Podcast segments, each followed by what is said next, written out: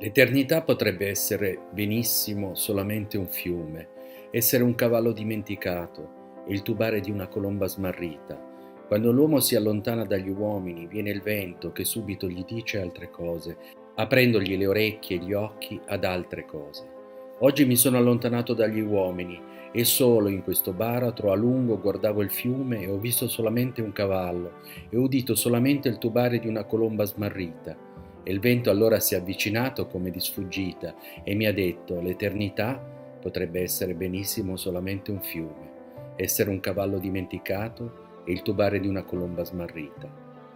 Questa era una poesia di Raffaele Alberti, ballata di ciò che disse il vento. Raffaele Alberti Merello è nato al Puerto de Santa Maria nel 1902 ed è morto a Cadice nel 99. È stato un poeta molto importante da noi conosciuto, molto più conosciuto di altri poeti spagnoli perché dal 63 al 76 visse eh, a lungo a Roma, dove c'è anche un suo monumento, perché si legò a un ispanista, a, a tale Elena Clementelli. Iniziò come pittore e poi entrò a far parte, diciamo così, del gruppo della Residencia des Estudiantes, quelli che saranno poi in seguito i protagonisti della cosiddetta generazione del 27 della poesia spagnola. Leggete Raffaele Alberti. Buon intervallo a tutti da Antonio Sixti.